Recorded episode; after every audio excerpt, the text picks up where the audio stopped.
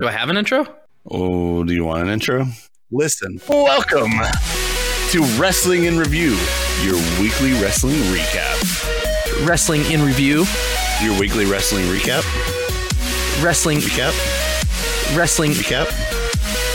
Oh! Welcome to Wrestling in Review, your weekly wrestling recap.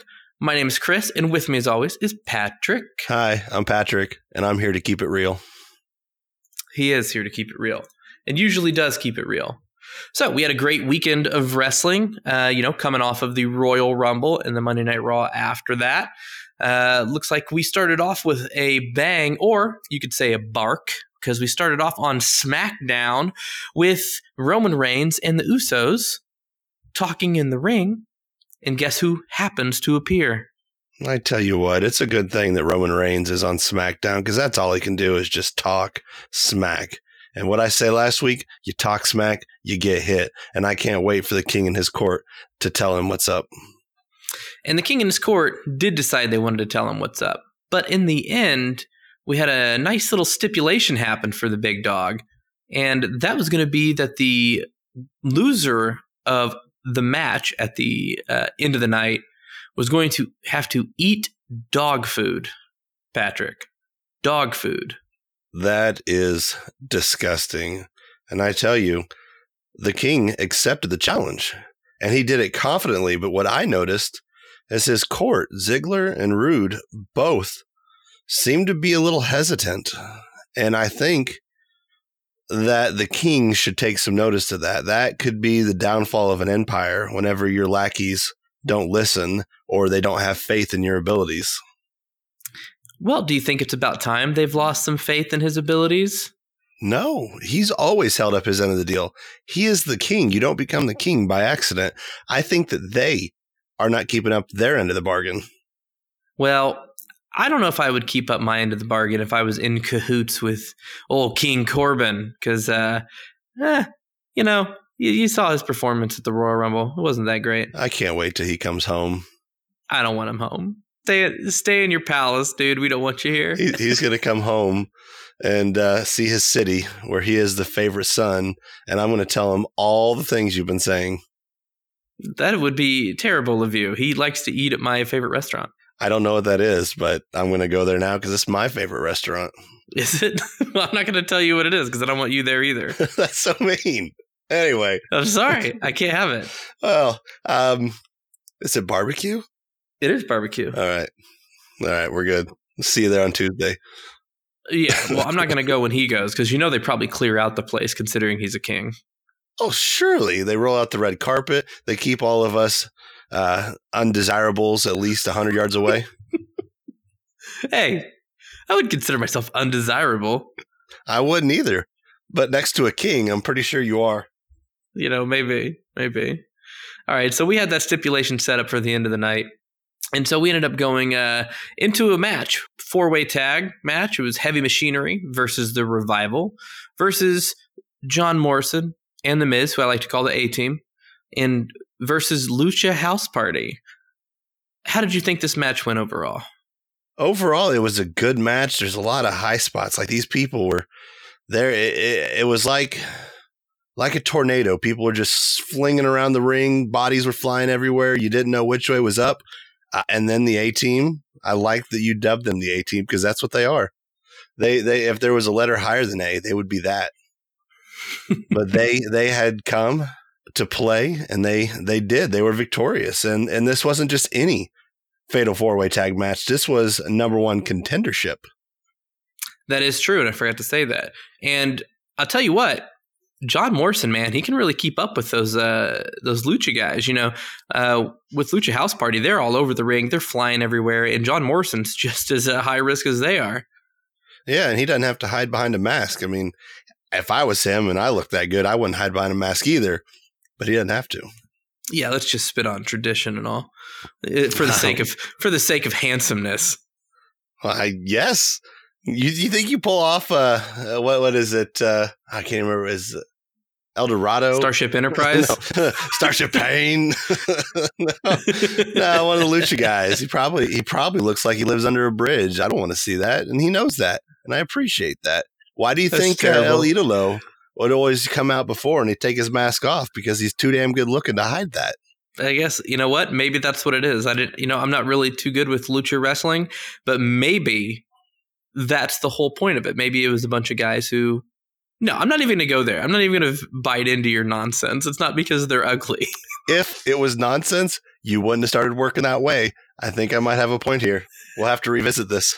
yeah, crack research time after the show. Is lucha Spanish for ugly? Well, in the end, we had uh, the winner being the A team, as we discussed, John Morrison and The Miz, and now they're the number one contenders. Against the New Day. I think that will be, you know, exciting. We've already seen those two those two teams kind of go at it. We've seen uh, when John Morrison was just making his return, he was getting his you know one on one with Kingston, and I believe he had a one on one with Big E as well, didn't he? He is two for two against the New Day. He has defeated both of them. I guess he's two for two and available New Day members. So you're telling me that one member of the A team has beat two members of the New Day. I am telling you that. This is without the Miz thrown in at all. Oh, I mean, he was there for moral support, but he didn't do anything. Yeah, of course not. I didn't see him do anything except for you know distract Big E during one entire segment, or, or not. No, he did distract Big E. Didn't he push Morrison out of the way? I mean, he might have like been trying to get his attention to say, "Hey, get your head in the game." He can't be responsible for timing. Maybe he's just bad at timing. Yeah, yeah get your head in the game. That's what was going on. It seems like a Miz thing. Hey, man, you're not with it. Get your head in the game. Give him some of that. Hey, how are you? And get back in it. Well, sounds like the Miz. Yes. If you knew him like I did, you would understand. I guess so. I think you do know him like I do, though. No, I don't know him. I mean, I know, I know that he comes to play. Yes, that's the And price. that you pay. have a that you have a price to pay. Yeah, you have a price to pay. so after we move on from that match, there's a uh, backstage segment. Uh, luckily, some cameras were there to catch this because it appeared that uh, uh, Mandy was thanking Otis, and then Otis decided that he would work up the courage to ask God's gift on a date. And guess what? Guess what? Through all your all through all your nonsense talking, all you all all the time saying that he didn't stand a chance, she said yes. This bothers me so much because clearly he was stuttering, he was nervous, he was a pathetic mess. And that was probably a tactical move by Otis to throw her off her game and make her feel bad for him. She's such the martyr. She sacrificed herself. And finally, even though she said no at first for next week, she said yes for the week after because then she felt super bad for Otis. And this is just very upsetting to me. She doesn't have to put herself through this. All right. One thing that you don't do is put Otis and tactical in the same sentence.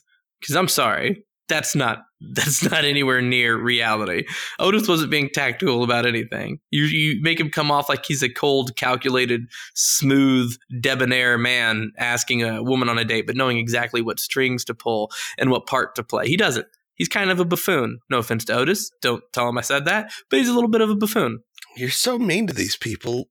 I I can't believe that if you were this cool, calculating, behind the scenes, manipulating individual, would you come off as a behind the scenes manipulating? No, you would act like this happy go lucky, stuttering. I don't know what's going on. I can only say pork chops and roast beef.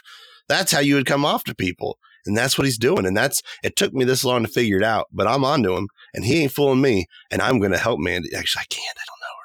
I'll, I'll talk to the king Yeah, at our barbecue restaurant. I bet I bet he's in the back doing calculus before you know any anytime somebody shows up. That's just that's just the way that Otis is, I guess. I'll, I'll, I'll have to catch on. Hey, everybody else is everybody else is playing checkers. He's back there playing chess. Ooh, damn, that's the truth. All right, so up next we have a a match. We actually get to see Mandy and Sonya in action again. Fire and Desire versus Bliss and Cross. Now we've seen this a couple times now, and uh, this time I think it was a solid, clean match. Mandy and Sonya looked really good together, but it just wasn't enough to take out the Goddess and Cross. uh, just like me, who has still yet to get over that she agreed to a date, I don't think Fire and Desire got over the fact of what she actually agreed to. I think it set in. She realized what she actually had to go through. I mean, much less being on a date with this man. She has to watch him eat, and we know no one wants to see that. So I think that's probably what happened. Overall, like you said, it was a solid match. And and you know, Alexa Bliss and Nikki Cross got the win, but it, it just uh, everybody was thinking the same thing. Why? You know, I do have to ask myself that sometimes because, you know, now that you're mentioning it, them two going on a date, or those two, whatever's grammatically correct. By the way, I have to reach back into the last podcast where I said, uh, do you remember the French phrase that I said last podcast? I, I do remember you saying a French phrase, and uh, I told you no crack research. Did you do some crack research? I did. I did, and I embarrassed myself. Oh no! What'd you say? I forget what word it was, what phrase it was, but it did not mean what I thought it meant. And so it did I was on I was on a string. I was like the main event, the big the big meal, l'accoutrement. oh, Number one, it's not even la. I said l'accoutrement. It's like accoutrement. And number two, it doesn't it's that doesn't mean anything of what I said it meant. So I just had to save that from last time because I know we discussed me telling you about it and I failed miserably. Never say I'm never that's I'll never right. speak French on this podcast again. Guaranteed. What about the What about the coup de grace? I'll have to say coup de grace or something. okay. Just so, Oh, where are we? so you know. I'm so lost now.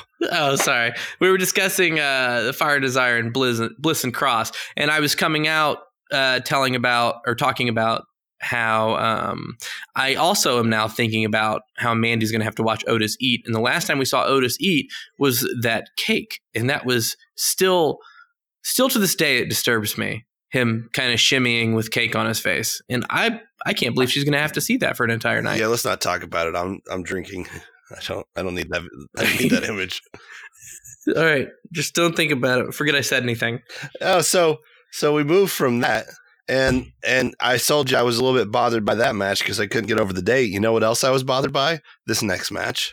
The Intercontinental match with Braun Strowman versus Shinsuke Nakamura, the match for the title, the Intercontinental title, that a couple weeks ago on this podcast, I stated it was time for Braun to get a chance at that belt. He beat Shinsuke the last time and the belt wasn't on the line, and I was sick of waiting. We got our match, we got our title. Way to go, Braun.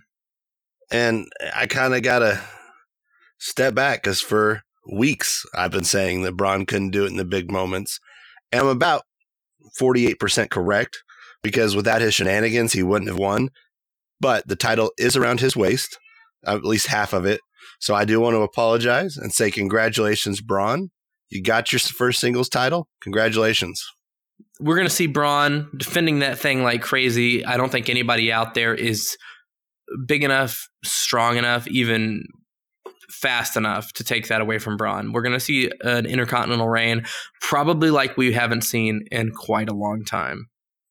I think I know who probably his first contender is going to be, and it's deserving. I got to know. Hello, I am Elias. You think Elias is going to take that belt, or at least try? I do.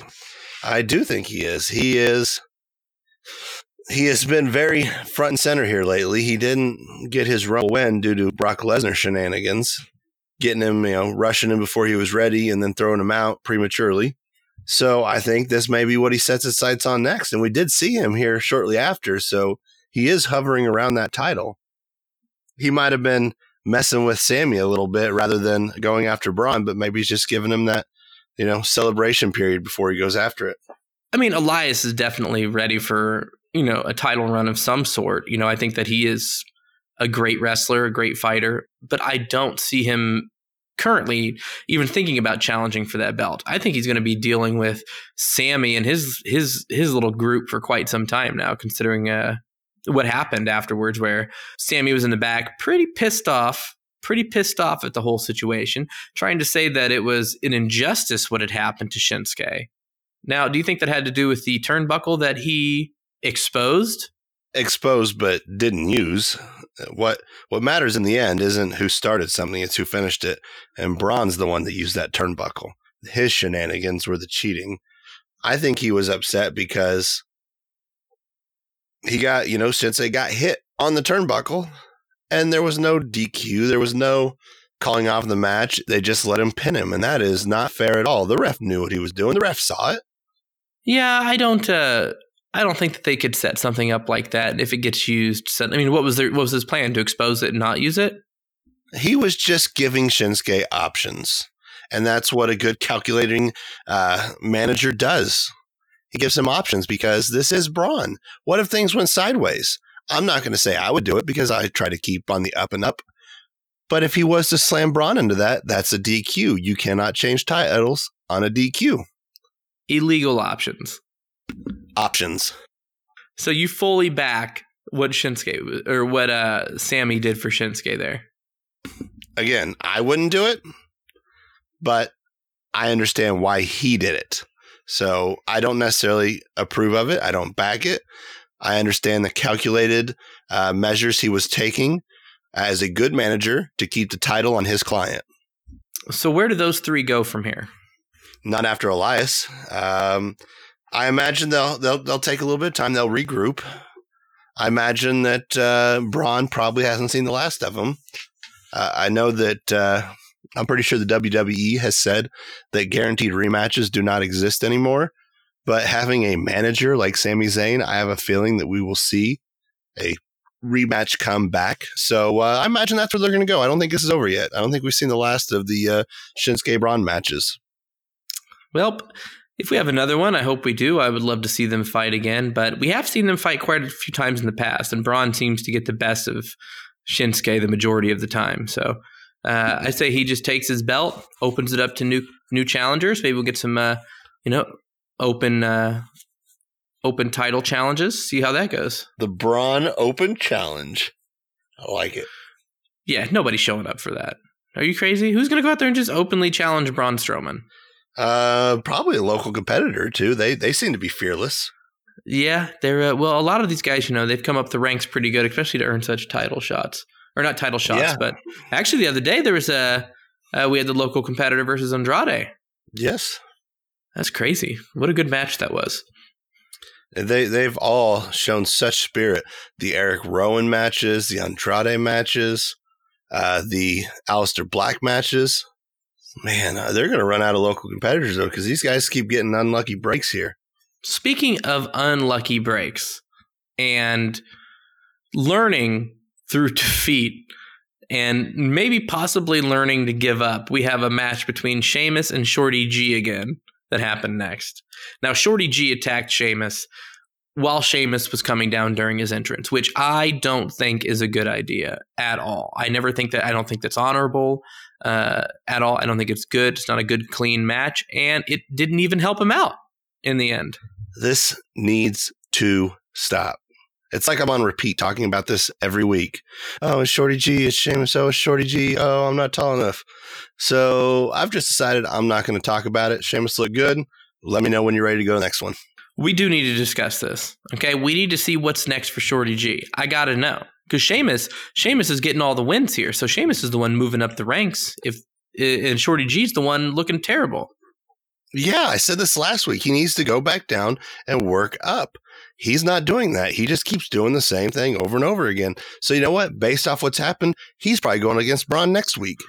I wouldn't put it past not Sheamus, Shorty G. Here's the thing: is Shorty G, he keeps losing, but Sheamus is a hell of a competitor. Okay, it's not like he's losing out here to scrubs. All right, he's losing to Sheamus, and that's not something to I think hold your head or hold your head down about, hang your head about losing to Sheamus at all, at all. No, but it's happened twice here pretty recently. Plus that bro kick out of nowhere when he lost the other, the loser he win? I can't remember. But anyway, this just needs to stop with the Sheamus thing. Sheamus clearly is the better competitor. Shorty G needs to go, I don't know, maybe go take on uh, the Irish Ace, go after that cruiserweight championship or something. That would be interesting to see him down there. Next up, we have Bayley in the ring, gloating about her victory over the lady of WWE, Lacey Evans. I can't tell you how happy I am to see Bayley not get attacked from behind by Lacey Evans in the ring, on the ramp, backstage. This is nice. It, it makes me feel like maybe we're finally done with that. Maybe Lacey, who is a great competitor, is finally going to reassess and branch into other areas. Leave the champ alone. You know, I don't like how this started off with Bayley being a bully because she was. I know it came off sometimes. Lacey was pretty aggressive back there, and almost. I mean, at what point does bullying? Uh, w- at what point does you know bullying the bullies become a thing? You know, because she ends up at some point. You know, she was relentless sometimes hitting back. I understand why she did it. She was angry because of the situation involving her child, her daughter, but still. At some point, it had to stop. I don't think she was being the bigger woman about it. And in the end, if uh, Bayley was the true bully, she got the best of Lacey. She just did. No ifs, ands, or buts. You keep saying bully, bullying. I don't ever remember Bayley being a bully. I remember her very confident. She's a SmackDown Women's Champion. How could she not be confident? So sometimes people get confidence mixed up with arrogance, and therefore maybe it seems like she's gloating or being a bully. Even like when she's in the ring now, she was saying, "Hey, I made promises. I kept promises." So how is that being a bully? And I don't think that's fair. I think that the bullying probably came about with how rude she was being in front of Lacey's daughter. Isn't that what she was referring to? No, that was Sasha. That wasn't even Bayley. They're in cahoots though. They're like best friends. We're best friends. I'm not held responsible for when you start bullying all these wrestlers. At least I hope I'm not. Well, you know, I'd say out of anybody who's a bully between us two, it most likely would be you. I mean, I'm not going to say that you do bully, but I think if one of us were to become a bully, I mean, I'm sorry, man. I mean, everybody. I think it. that I think that King Corbin would disagree with that. I'm sure he would. You know what? But I think that maybe King Corbin wouldn't think you're as cool as you think you are. I know he wouldn't think I'm as cool as I think I am. There's no winning with you when it comes to that guy. Zero. I can't even. I can't even. I can't even like broach on your pride at all and try and you know try and bend that a little bit to see if I can get you to step up. But no, with King Corbin, it's all bowing down. Pride goeth before the king. I guess so. Some one great uh, one comedian somewhere, somebody on a, either a comedian or somebody on a TV show once said, "When does anti-bullying become just bullying the cool kids?" That is very true. I mean, I, yeah. I get it. Yeah. Everybody's always jealous. So to get off our bullying uh, run that we're on, Bayley gets bullied again and gets interrupted by Naomi looking like a radioactive fishbowl. I tell you what, I usually enjoy Naomi's entrances. I don't know how I feel about this, but I guess that's not what this show's about. I guess that's not what wrestling's about. Wrestling's about fighting about professional wrestling. And I think their entrances come with it. And there's some that are really amazing and great to watch. I don't know how I feel about the big round sphere uh, lights going around Naomi's head as she did. And that's, I mean, honestly, it's got to be difficult to see in that thing. I don't, I don't know how she made it to the ring. It's like, I'm a fish bowl. Making a note to edit singing again. Why do you have to edit my singing? So because wonderful. man, I mean, you're hey, you're not Sasha. You're not releasing a record. All right, that's true. That is true. I apologize. So it's okay. Poor Bayley thinks that she's just going to have to tell Naomi to get to the back of the line, and she gets attacked, a sneak attack again. Why? Why does Naomi think she could just come out of nowhere and go after the champ? We haven't seen her in who knows how long before the Rumble. She doesn't just get a title shot because she gets in the ring with a funky bowl on her head. I like Naomi, and I think it's I think it would be great to have her have a match against Bayley. But I guess that uh, did they decide to make a match, or can they not until Charlotte decides? Well, they may have a match prior. I, I don't think that anything was decided yet because of the attack, but it's definitely in the works now. So what I say is we move right on past this to the best part of any show that's ever happened that I've seen in quite some time, and that's the dog food match. This match was a disgrace to the king. He fought so hard, and his court had doubts. And when you have doubt, when you let doubt seep into your mind, you do not perform at 100%. And therefore, with that happening and the shenanigans that Roman Reigns clearly does every match, because he's not. He's not that talented. Oh my god. Unfortunately, King Corbin did not win. And he realized that this wasn't his fault. He shouldn't be the one eating dog food. So he went to leave the ring and just let the losers of the match get the dog food. And what what happens? He gets jumped by two Usos and a Reigns. How fair is that? Handcuffed, strung up on the ring? Come on. Yeah, I know. Where do they get such ideas? Where do they Hey, where do he they called himself he called himself Big Dog. He clearly wanted to eat dog food. Obviously that is untrue. And obviously this is exactly what corbin deserves okay? Now i'm not much for a dog food match and i thought it was a little crazy that they even come up with it. But you know what? They come up with this stuff on the spot. So you know when you're when you're when you're in the middle of the ring when the lights are on you when the crowd's watching you and you and you decide to come up with a stipulation right on the spot sometimes it ends up being a dog food match. And i got and corbin got a, corbin agreed to it Corbin got exactly what he deserved in the end. Finally, in the end. And this better be the end. I want uh, all listening to know these are the thoughts of uh, Chris, not of Patrick. Mr. King Corbin, if you are listening, I did not say any. I did not agree with any of this. I believe you did not deserve this. You did not name yourself after an animal. Therefore, do not have a funny, you know, punishment to give you based off of food an animal might eat. That is all Roman Reigns' fault, not yours. If they're going to do anything, they should have just treated you like a king because that's what you are. You can find uh, Patrick if you'd like to, King Corbin. He's the one with the big yellow stripe down his back. Cowardly. you should have went with the brown nose. It would have made more sense. I know. I you know what? I had a bunch of co- uh, a bunch of different colors going through my head and sayings that go with them, and I just chose yellow stripe.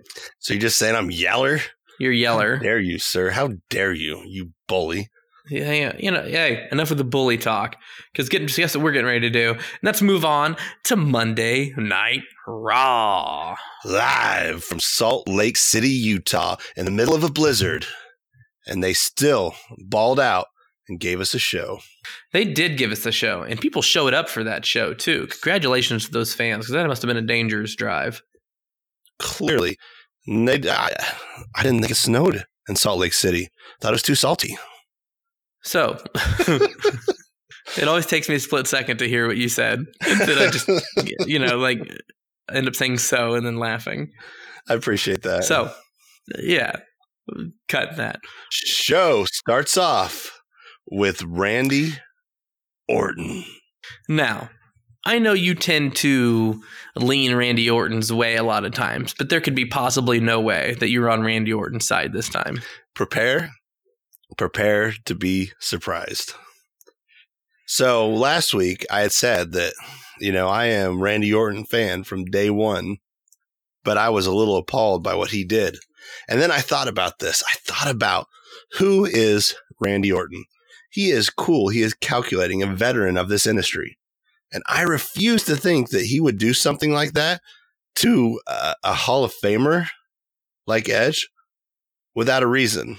Now, it may be a good reason, it may be a bad reason, but there is a well thought out reason. And I was really looking forward to hearing what that was. But the people of Salt Lake City, whether they went out in the storm or not, couldn't have been any ruder. Just let's let this man have say. Let him say what he needs to say. Let him get it out. Absolutely not. I think the fans were completely right in this scenario. Uh, number one, R- Randy, you know, Randy did what he did, and it was disgusting. It was terrible. There can be zero reason behind that. Zero. You you cannot justify that in the least. It's been 10 years since Edge is in the ring. You can't justify it. I'm sorry. And number two, Randy's kind of been a dick lately, anyways. Pardon my language. So you say that there's no reason. Well, prepare to be surprised. You can't do that Whoa. twice. You've already surprised me once. well, you said there was no way, that there's no good reason, no reason whatsoever to do that to Edge. But what if for 10 years he's been out Shang Tsunging it up and stealing souls to get back into that ring? And Randy's like, I can't let him go on. And he had to Liu Kang him and get him out of that ring. Hmm? That might possibly be the only justifiable reason that Randy could do that. So if you have proof that Mortal Kombat has somehow entered the world of wrestling and Edge is Shang Tsung, then we can go with that. Otherwise, I'm going to say that I think that you're speaking out of turn. I mean, there is a chance, but good reason or bad reason, I still want to know why Randy did it, and I can't believe that you There wouldn't is- want to know. There is no chance. Zero chance That's what you got. of that scenario happening. I said, I can't just completely tell you that scenario is ridiculous. And you go, well, there's a chance. Because there's not a chance. There there's not. be. I mean, okay, so there's no chance. Yeah, no chance. Still, That's what you got. Still, I want to know because maybe there's something like that. Maybe, maybe Edge has been down in deep, dark rainforest, or maybe he's been like buried in the Sahara, digging up mummy tombs. I want to know why, and maybe Randy knows, and he needed to talk. We need to check your medication. Well, I am drinking, so Okay. I've got That- the best must- medication. Yeah, that must have been it. we will move on from Randy not being able to say what he needed to say and go directly to the feud that's been happening for a little while now and one I'd like to see finally finished. And I thought by the end of the match it was finished, but then we had some interesting things happen. Lana versus Liv Morgan. Did you happen to catch this? Lana has been, you know, I think Lana and Bobby together, I'm not a fan of. Lana by herself, she looked poised and she looked prepared. She went in this match looking like she was the favorite to win. Unfortunately, she did not. And and she had tweeted before that, you know, every match, win or lose, she learns something and she comes back a different person. So always be prepared. And I think she will learn from this. In fact, she did learn from this because after she fell to Liv in a good, solid match, not a very long match, but still good looking match. Well, what someone comes out. And poor Lana had to have been shaking in her boots because she's all alone. And there's a Riot Squad reunion going on as Ruby Riot finally makes her way back into wrestling. I'll tell you what, I was incredibly excited to see Ruby Riot back. She is a fantastic competitor to watch. She's amazing in the ring. And I tell you what, she led that crew, the Riot Squad, for quite some time. I thought she was going to come back, rekindle that friendship, rekindle that group back together. But instead, she stomped that fire out and stomped Liv out. Yeah, I don't think that was the reunion that Liv had uh, imagined. And this is what I was saying about Lana uh, learning from each match because she saw an opportunity and she took an opportunity, capitalized on the situation, and she also slammed Liv into the mat. God, Lana. Like just when you think, all right, maybe she'll lose gracefully here. She just can't she can't just leave it alone. She just can't stop. She can't stop herself. Did you not realize what day it was? It's Lana Day. hmm Every day is Lana Day, apparently. At least you're finally starting to catch on. I guess so. So, speaking of catching on, this next match, somebody got a boot to the face. So this, you know, how proud I am of Mo- Mojo Rawley stepping up and taking the 24 7 title seriously. Uh, he got himself a lineman in Riddick Moss. He gets in there, shows off his belt, and he isn't taking on just anybody. He's taking on my guy. He's taking on the winner of the Royal Rumble. He is taking on Drew McIntyre. And Mojo looked confident a little too confident for a guy who got told he was going to get knocked out and got knocked out. Will you run us through, just kind of break it down for us? Sure, I'll run you through. There was a three count, and then there was a claymore. So McIntyre comes out, the sexy Scotsman, the Scottish psychopath. He comes out here and very confidently lets Mojo know, just so you know, when I lay this microphone down, you have three seconds and I'm going to claymore you. And Mojo was just kind of, whatever, didn't matter. So after the microphone was laid down, three seconds had happened. There was a claymore, and then there was a Drew McIntyre win. Incredible. He's uh, probably got the scariest move in all of the WWE.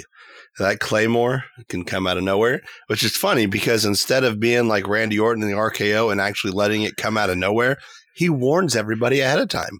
He's like, hey, here it comes, and they still can't stop it. He even counts for them. He does a countdown. Yes, we all do the countdown. Do you not count down with him? I do, but I'm just saying, like, shouldn't the, you'd think that people would catch on sooner or later that you're about to get Claymored after one. I think they've just resigned to their fate. They know it's going to happen. They can't stop it. So you just got to do what you got to do. That's take a Claymore to the face, unfortunately. Well, Drew gaining some momentum on his way to uh, uh, WrestleMania, where he's going to take on Brock Lesnar, and that's going to be a fantastic match. But before we move on to our next match, uh, in the back we see AOP, Buddy Murphy, you know the disciples of Monday Night Rollins, and uh, discussing their match in the back or the match that's going to happen tonight. I don't know if you noticed, but they all talk kind of funny. Like I had trouble following, and thank goodness the Monday Night Messiah showed up and said, "Hey guys, I got this." I mean, what doesn't he have? Sent them to the ring to get ready because they got a big match coming up, and then he just said, "I'm going to win this three way tonight, and I am going to go to Super Showdown." And I'm going to beat Brock Lesnar just like I have the two times before that. So I would like to pose this question to you. Do you think it's possible that Brock Lesnar loses his title prior to WrestleMania? I don't think so. After that, after you know what, uh, we'll get into who won the match coming up uh, later on. Uh, but I think that no, I don't think it's going to happen. Absolutely not. We're in full agreement then. I don't think he's going to lose it until Drew takes it. Right. I think I think Drew's the only one who can take it right now. Now here's the thing: is if Rollins were to be put in the position where he can uh, take it again, Rollins has proven he can take it, and not only that, but this was the Rollins who didn't have any backup who proved who proved that he could take it. Okay, now Rollins has backup. So at the end of the night, if uh, if he ended up winning that uh, that triple threat match, then yeah, he could obviously won it. You know, and I would be probably singing a different tune right now. But with Ricochet winning in the end now.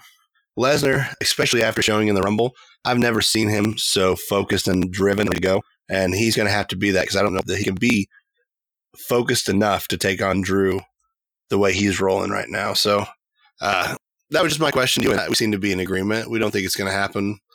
Uh, so let's move on to this six man elimination tag match. Yeah, so we have Buddy Murphy and AOP against KO and the Viking Raiders. Now, this was a great match, good match to watch until Mr. Rollins again decided to get involved in the match and decided to do a stomp to Erik for the first elimination of the night. How dare this man? How dare him, Patrick? He is doing right for us to revolutionize the industry, to bring Monday Night Raw where it needs to be. So I may not agree to him, but I don't have the vision that he has. I tell you what, I don't I don't like him being involved in this stuff whatsoever. I don't think we're getting clean matches. And I like clean matches, Patrick, and I didn't see him. I'm not seeing him with Monday Night Rollins doing that. And then unfortunately, after Erik was eliminated, then and that leaves KO on his own to take on the uh so yeah, um, and KO is brave and courageous. He's also screwed. Uh, I feel bad for him, but he kind of brought this on himself. He did say weeks ago that he would continue to get beat up by the Monday Night Messiah, Monday Night Messiah and his disciples week after week after week after week. So it's kind of his own fault. Once he was able to start holding his own between those two, and once he eliminated one of the AOP, I thought it was might have been over. You know, I thought he had a chance after that, but I guess it's just you just can't take out both of them. That may be the thing. He broke Wrestling in Review's number one rule of wrestling do not get distracted by whoever is outside the ring. Focus on your match. It's never going to happen. No one's ever going to. No one's ever going to understand. They're never going to learn. Yeah, then they'll keep losing because uh, AOP ended up getting the win, and they. I mean, I don't. I don't know what else to say except we'll see KO get beat up next week too because he promised us and he has held true to his promise. So KO gets beat up next week. Spoiler. Well, well, we will see if that spoiler takes place.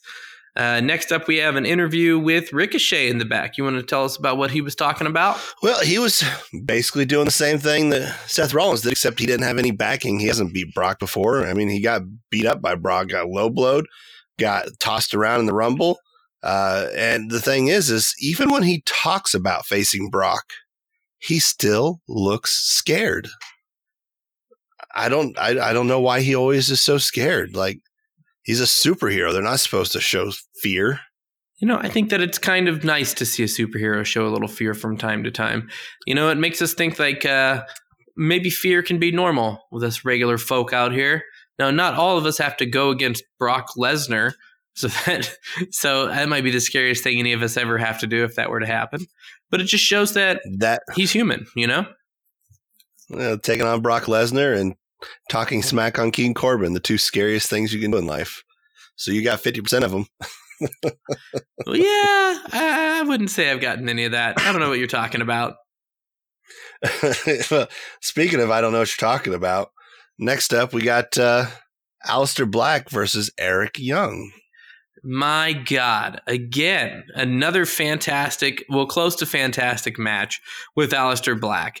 Okay, he's he's still doing it. He's doing it great, but man, he's really pulling off these black masses. Because I thought Eric Young had him at one point. He had Aleister's back, and whether it be that or was a really short amount of time, he had him for a moment. You could see some weakness that happened, got exposed. Well, he has been taking on tough competitors week after week. And like he said before, he's no longer waiting. He is going to go take the fight to everybody else. So if he's just running up and taking the fight to people, he doesn't have time to, to uh, prepare now. So uh, yeah, he got away with the victory on this one. But uh, if he's going to take the fight to people, he better step up his game a little bit. That's true. Don't want him getting caught out there because that's what it looked like he was about to happen. He almost got caught. So Don't, ne- let, don't let anybody take your back. next up, we got uh, Humberto Carrillo was in the ring ready to compete, and then Zelina Vega comes out talking some junk, and she brings his cousin Angel Garza. Can you believe that? His own cousin.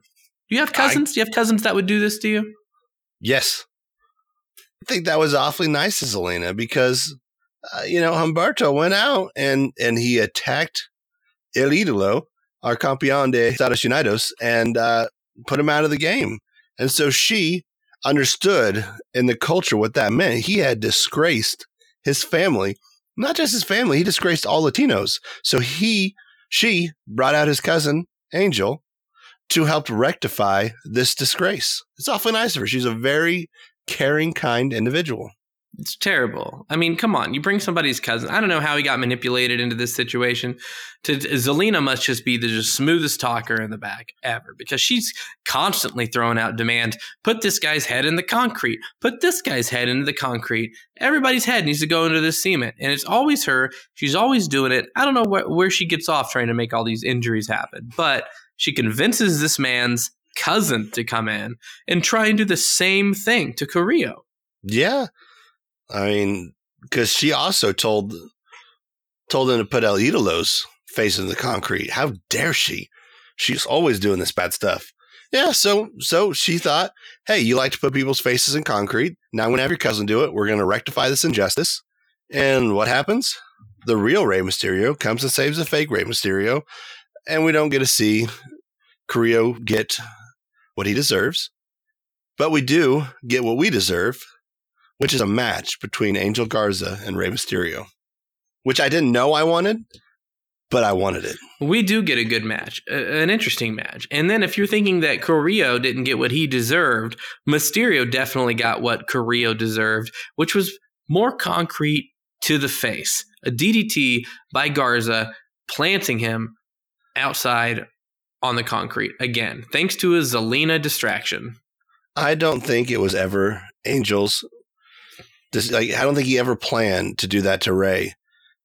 But there is respect between the family. They they they they know each other. So he should have shook his damn hand. Maybe then he wouldn't have got a face full of concrete, and maybe then Angel would have kept his pants on. I don't know. That's possible. But Rey needs to think about retiring. He's taking too many dangerous. Uh, he's in too many dangerous situations, And I say he needs to think about retirement, but after that hit on the concrete, he may not have a choice. You know, he did think about retirement at one point. I think he was done. His his son Dominic kind of gave him a pep talk, brought him back into it, and he's been doing great ever since. But you know, who, how's he going to expect that this type of thing's still going to happen? I mean, what kind of evil person DDTs somebody into the concrete unless it's been done to them before? People that know who deserve it. That's a terrible way to look at things. I can't believe you. I mean, you you, you said except for people who've had it done to them before.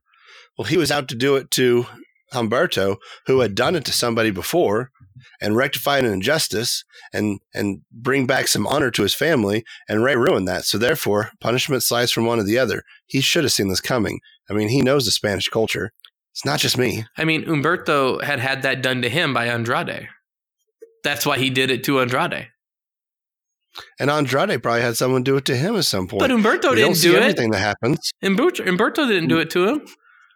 Maybe it was his cousin. Oh my god! Maybe it was his uncle. Maybe it was his friend. I don't know. I'm not here to judge. I'm just here to say, Rey, stop letting this stuff happen. Just get out the ring. Your son was wrong. You need to retire now. You've got a Hall of Fame career. Just go into the sunset. I don't think you need to retire Rey, if you happen to listen, but take it easy, man. Heal up. Next up, after that, we have Charlotte coming out to discuss her decision on who she's going to be fighting at WrestleMania. I want to know why everybody thinks it's okay to interrupt people. Did nobody else learn that that's rude? It is a rude thing to do sometimes. Uh, but Charlotte was going on and on and on. And I feel like she was just trolling us. She didn't know who she wanted to fight. She still hasn't made up her mind who she wants to fight. So Rhea Ripley came out and decided she was going to make that decision for her and went ahead and challenged her to come on and try and take the NXT championship. And she said, Oh, you haven't beat me. Well, of course she hasn't beat you. She hadn't even thought about you. She didn't even know who you were until the other day. Like, come on, Rhea, stop thinking so much of yourself. You may be the NXT Women's Champion, but you're not 10 time champion Charlotte Flair. And if you're not careful, you're standing too close. Charlotte may just take your belt for good measure. You know, she might, and that would be your ultimate fear, I think. As much as you probably, you know, you, t- you tend to lean towards some of these people that I don't lean towards when it comes to rooting for them. And I know that you're fully against Charlotte having every belt. But man, if she gets that NXT belt, she's going to be having every belt. I tell you, uh, I understand we don't always like the same people, but you, it's because I'm a realist. I live in this real world, and you got your head up in the clouds, and you need to come down to earth at some point. But I'm not going to be the one to bring you down. Uh, but Charlotte did say that she would go to NXT, and she would make her decision. And I will tell you, as NXT just happened, Charlotte was there, and she's still not decided. So we are still up in the air on what Charlotte is doing for WrestleMania. Oh, joy. Thank you, Charlotte, for making everybody wait even longer. This is just her grabbing spotlight. This is why I didn't even want her to win the, the Royal Rumble. I just didn't want it to happen. And it's because I knew Charlotte was going to come out here and do this. We get it. You're 10 time champion. You've had belts on both brands. You've had belts, you know, all along, all along. We understand that you're, you're one of the best we you, we don't need you to take our NXT or even challenge for an NXT fight. I, I wish that Rhea would just would just would have left Charlotte out of this. I don't want to see her. Well, sometimes people uh, overplay their coverage. Sometimes people want attention. Uh, I don't. I, I assume that's what Rhea is doing because no one honestly take on Charlotte Flair. Also, it's out kick your coverage. No, outplay your coverage. No, you said overplay just now. No, don't overplay your coverage. Don't don't outplay your coverage either, but definitely don't outkick your coverage. Why would you outkick your coverage? I don't know. Same reason you'd probably overplay them. Well, don't overplay your coverage. Yeah, so we're so we're agreed. I think so. I think we're on the same page. Speaking of being on the same page, Bobby Lashley was backstage on the same page as the other two individuals in this three way tonight, saying that he's the one that needs to take on Brock Lesnar. And as I stated earlier, if any of them were, Bobby's the one that could probably go toe to toe. He's got the size, he's got the strength, he's got the speed, he's got the experience. And that's what he said, and I agree. Well, apparently these two both have a uh, um, background in some other sporting competition. That involves fighting like we watch on Monday Night Raw and SmackDown. And they've both been champions at those things. And so I think that maybe Lashley definitely could hold his own against Brock. I think he had a ch- has a chance, but you know what? He has to make it there first, and he definitely didn't. So that's on him. You know, when by the time we get to the uh, main event of the night, we're not going to have anything to talk to, talk about. but we'll get there. But before we get there, we had a match Asuka versus Natalya. Uh, and I tell you, this match was a little surprising for me. Natalya looked like a ravenous caged dog. Like she was in this. I don't think she was in this to win it. She was doing it uh, Sarah Logan style. She just wanted to fight Oscar, which was unfortunate for her because she come up on losing edge. Sometimes pure uh, hate and and ravenousness can be uh, a deficit to you, and you end up paying the price for it. That's true. Also, you know what's true is don't think I don't hear your shade in your voice. I throw shade like a tree. Yeah. By the time we get to the main event, we're not going to have anything to talk about anymore. All because I mentioned that Lashley didn't win and that Ricochet won earlier.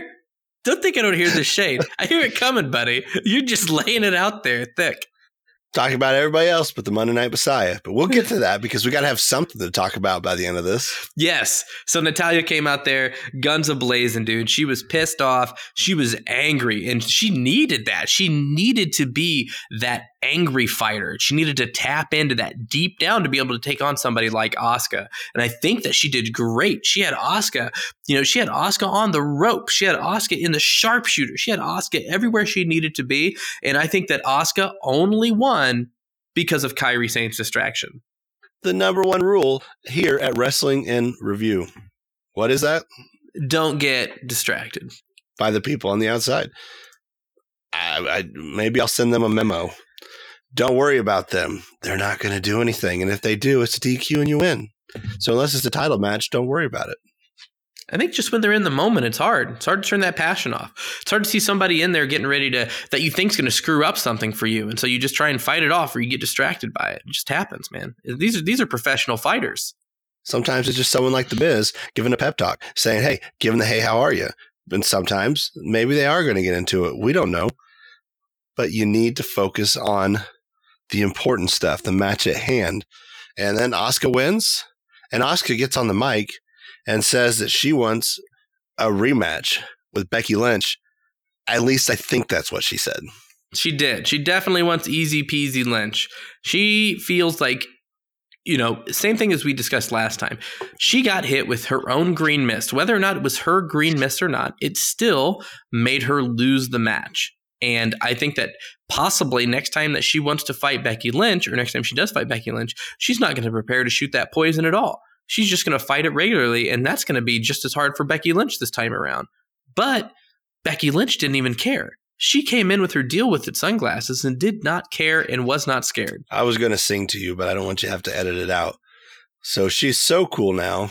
She has gotten all these superpowers from beating Asuka that she has to wear sunglasses at night. What is she, Cyclops? If she takes them off, she's going to shoot beams at somebody? Come on, you're not that cool, Becky Lynch. Just take the sunglasses off, say yes or no to a challenge, and get out of our face.